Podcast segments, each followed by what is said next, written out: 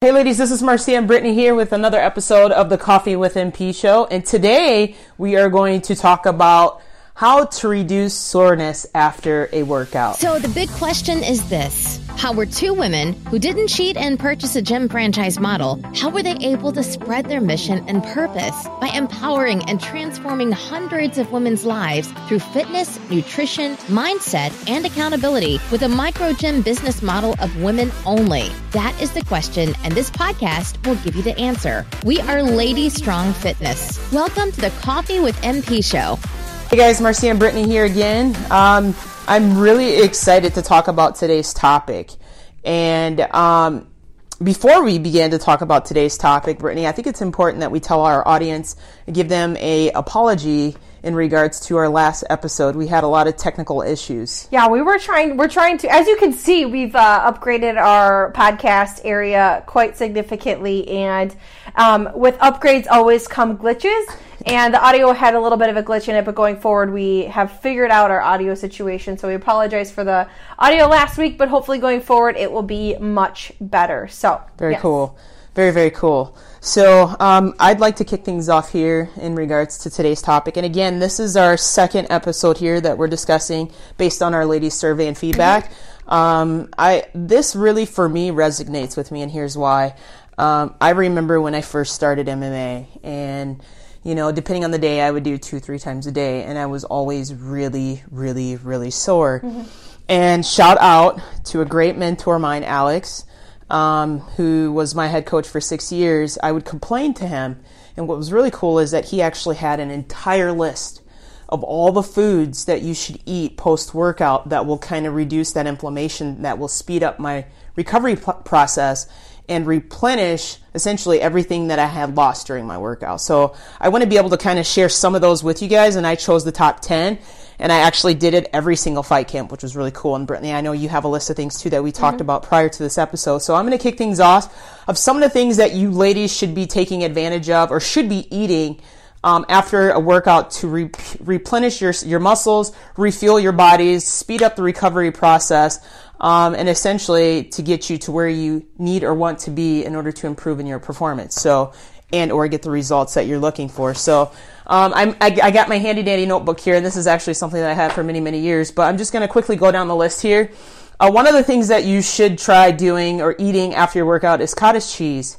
Um, cottage cheese is a great source of protein. It actually has two, two types of protein. One is casein uh, protein, and another is a uh, if I'm pronouncing that cor- correctly. But um, the two types of protein in the cottage cheese. Another one is tart cherries. I don't like tart cherries, but I love cherries. Um, and it's the cherries, or the juice in the cherries that is going to get you or to, to reduce that inflammation that you have. Um, another one is nuts and seeds. Obviously, it has a lot of uh, omega 3s. So I have a list here of some of the nuts and seeds maybe you would prefer or like to eat, like walnuts, cashews, sunflowers, pistachios, almonds, peanuts, Brazilian nuts, and pecans. So um, that's another one. Turmeric is also a really good one too, as well. Um, I'm not a big fan of the turmeric, but I know some people like to mix it in the morning as a part of their drinks or place it in some of their foods. Um, another one is salmon. Um, I don't do salmon. I just don't like the taste. It is a very acquired taste. It depends if you like fish, but um, spinach is, or excuse me, um, salmon is another good one. Uh, spinach is another one that's on the list that you should be eating after your workout. Sweet potatoes, I love, love, love sweet potatoes, which is a great source of carbs, and it actually helps you with uh, reducing that inflammation. Um, alongside green tea, I like green tea, but I like my tea hot. Um, you could do hot or cold, but keep in mind if you do cold, try not to do ice because it just dilutes the actual uh, nutritional value that's in what, what's in the tea. Um, there isn't a particular green tea you should be drinking. Just any types of green tea would do um, if it's over the counter, whatever the case may be. Um, this is another one that I like. Brittany knows about is cacao nibs or powder. I normally do the nibs and I normally do it in my cereal in the morning. Um, you can also put it in your smoothie if you want to do the powder. It's a personal preference as well. And then the last one I have is honey, and it's a specific type of honey. I actually don't do this honey. I just do regular honey, but this honey is like the highest grade of honey that that you could possibly get in actually in America, and it's called uh, a Manuka honey, um, which is I don't know. I've never heard of it.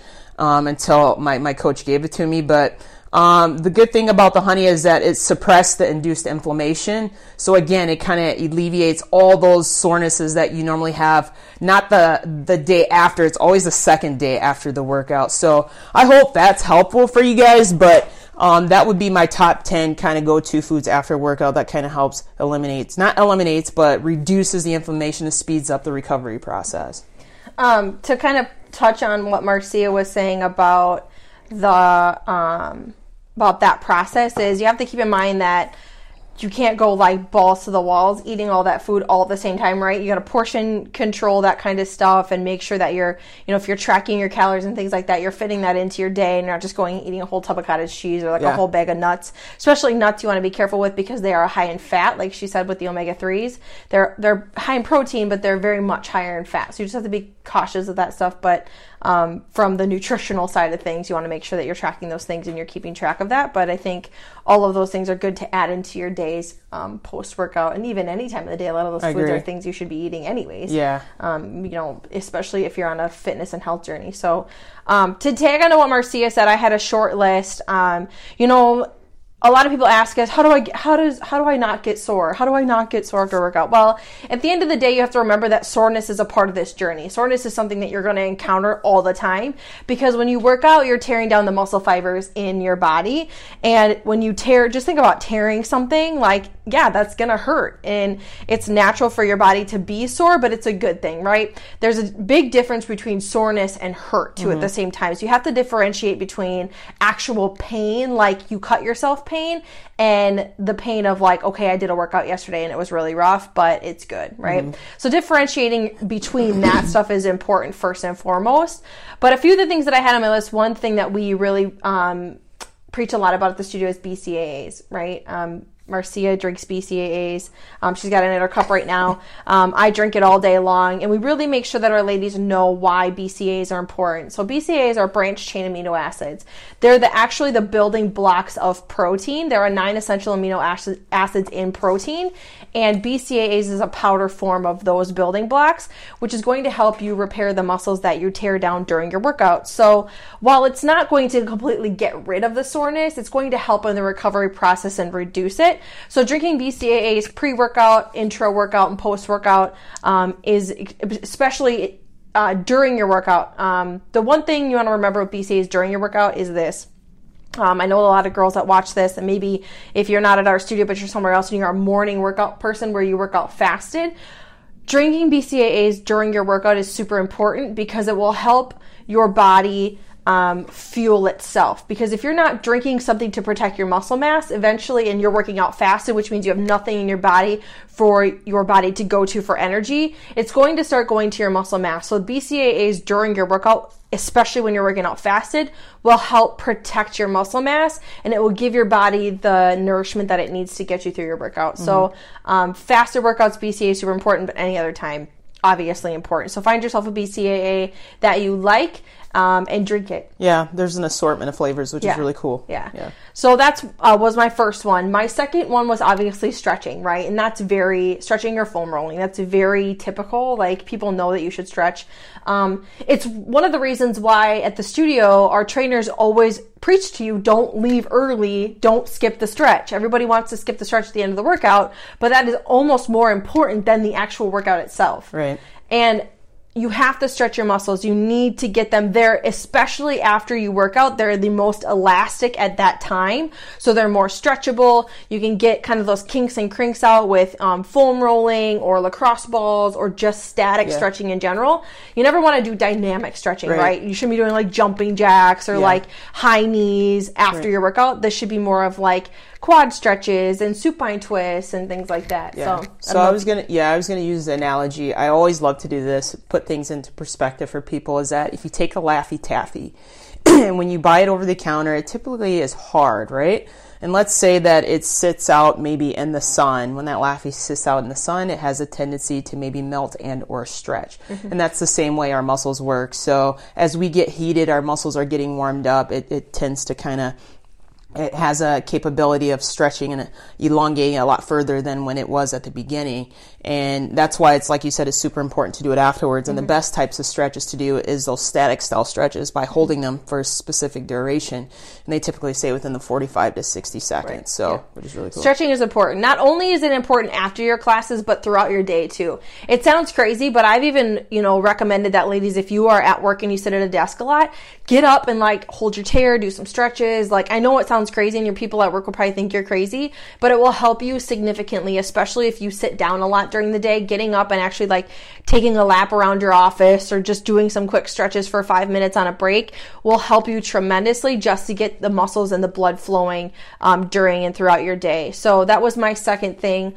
Um, my third thing was um, actually getting in for another workout the next day. I know it sounds crazy and counterintuitive, like, oh my God, I'm so sore and you want me to go back and work out again. Yes, because movement and blood flow and getting those muscles moving again is one of the best things that you can do for soreness. And you will thank yourself so much after the first six minutes of your warm up at our classes. You will be so happy that you actually came and showed up because you will feel so much better. Or if you're working out alone. Right. Yeah. Or if you're working out alone. Yeah. So, so movement is always one of, is one of the best things. Now, there is also to say that if you literally like can't walk the next day, like if you are, if, if it was like your first class for a very long time and you're just like, man, I just don't know, you know, listen to your body. Your body will always tell you what it should and shouldn't do. But keep in mind that your mind is also stronger than your body, and sometimes you have to talk yourself into doing the things that your body might necess- not necessarily want you to do in order to see progress and to see growth. So, I agree. Um, Just, make sure. Yeah, use your best judgment. Yeah, make sure that you know. I'm sure Marcia, with the training that she did when she was doing MMA, w- wouldn't want to go back for that second and third workout. And sometimes I would witness that, but it was like, nope, just gotta go. You just gotta yeah. go. You just gotta go because sometimes movement and getting in to the gym getting back to your workouts is one of the best thing that you can do for recovery. So I agree.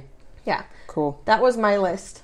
Was it? Yeah. Oh wow. I think I, there was only very few things. I mean, post workout food you t- talked about. Yeah. Um, I talked about BCAAs um, and or any kind of recovery drink, FitAid, you know, whatever you, you might be drinking, um, stretching, activity, and then um, actually taking another workout afterwards. So very cool, a very nice, productive conversation in yeah. regards to this topic. Short, so short, sweet tips that you can take with yourself. Um, you know, in your fitness and health routine. But yeah. um, don't let soreness stop you from reaching your goals. Don't let it stop you from getting back in the gym because, you know, a lot of times you have to remember, especially some of the women that we talk to and if you're listening to this at home and you're not in our area and, and you're really just getting back into a fitness and health routine after you know three four five years you have to understand that that your body's just deconditioned. It's just deconditioned and you have to get it back to where you want it to be and that takes time. It doesn't happen overnight. Right. Exactly. I was just going to say that. So yeah. Great. Guys, we hope that you found this uh, episode to be quite beneficial. We're super excited for you guys. As always, if you like this episode, make sure to leave us a review at the end of this pos- podcast on your favorite platform and or device. So uh, with that being said, guys, have a blessed day, and we'll see you on the next episode. Bye. Bye.